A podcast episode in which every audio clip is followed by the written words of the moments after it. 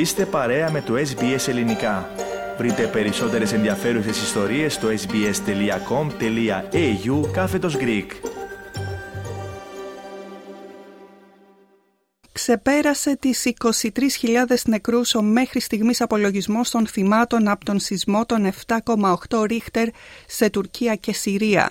Η Αυστραλία θρυνεί ένα ακόμη θύμα. Πρόκειται για τον Σουάτ Μπαϊράμ, 69 ετών, κάτοικο Μελβούρνης που βρίσκονταν στην Τουρκία για διακοπές. Είχε προηγηθεί η είδηση του εντοπισμού ενός ακόμη άνδρα Αυστραλού κατοίκου Σίδνεϊ ηλικίας 62 ετών. Ο Καν Παχαλή βρέθηκε νεκρός πριν λίγες μέρες. Σημειώνεται ότι η σωρός του δεν έχει αναγνωριστεί επίσημα. Επίσης νεκρή είναι και μία Αυστραλή γυναίκα.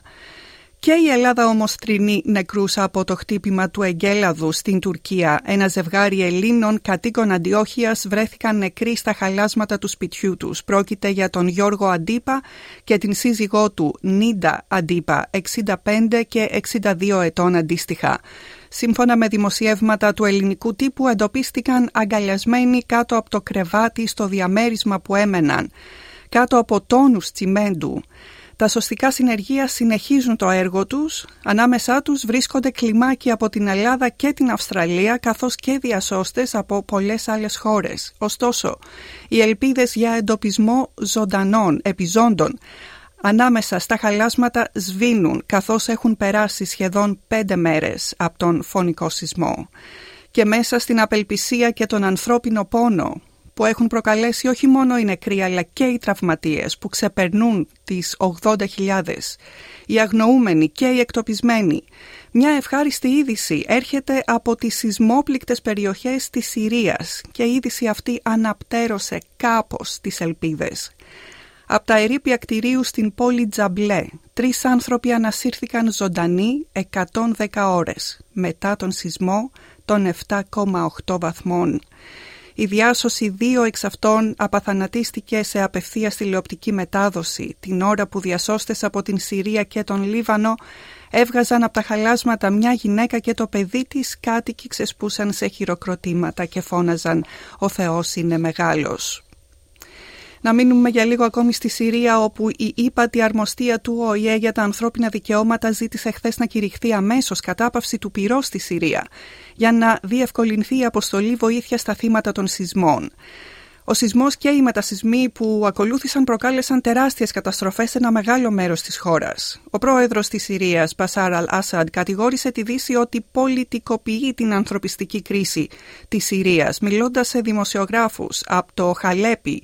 Στην πρώτη του επίσκεψη μετά το σεισμό, είπε ότι η Δύση δίνει προτεραιότητα στην πολιτική και όχι στην ανθρωπιστική κατάσταση, υπογραμμίζοντας ότι είναι λάθος να δίνεις προτεραιότητα σε μια, σε μια κατάσταση και όχι στην άλλη.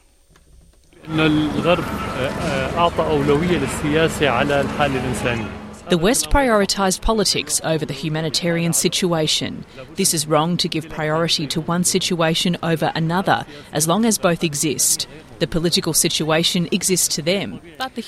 Ο Φόλκερ Τούρκ, επικεφαλής της υπηρεσίας του ΟΗΕ για τα ανθρώπινα δικαιώματα, απίφθινε έκκληση να γίνουν σεβαστά τα ανθρώπινα δικαιώματα και οι υποχρεώσεις που απορρέουν από το ανθρωπιστικό δίκαιο, ώστε η βοήθεια να φτάσει σε όλους. Ο εμφύλιος πόλεμος στη Συρία κάνει την πρόσβαση στην ανθρωπιστική βοήθεια, ιδίως στις ζώνες που ελέγχονται από τους αντάρτες στα βόρειο-δυτικά, ακόμη πιο δύσκολη.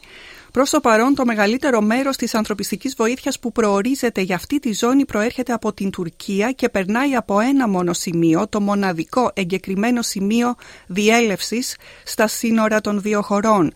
Ο ΙΕ έχει ζητήσει κατ' επανάληψη από το καθεστώς του Προέδρου Μπασάρα Λάσαντ να ανοίξει και άλλα σημεία διέλευσης για να επιταχυνθεί η αποστολή βοήθειας στα εκατομμύρια που επλήγησαν από τους σεισμούς. Η Μίριαμ Watt που εργάζεται για την Αυστραλιανή Ανθρωπιστική Οργάνωση Άντρα βρίσκεται στη Δαμασκό, την πρωτεύουσα της Συρίας και δήλωσε, δήλωσε σχετικά με την βοήθεια που παρέχει η οργάνωση αυτή στον εκεί πληθυσμό. We've been able to provide over 5,000 ready meals, uh, mostly for people who are staying in the collective shelters at the moment. Uh, Today we'll have another distribution of uh, 500 uh, food parcels, and we've just received additional funding to be able to, to continue that. Uh, in Latakia, we are trying to focus on the rural areas where not so much assistance has been able to reach so far. Κάντε like, μοιραστείτε, σχολιάστε, Ακολουθήστε μας στο Facebook στο SBS Greek.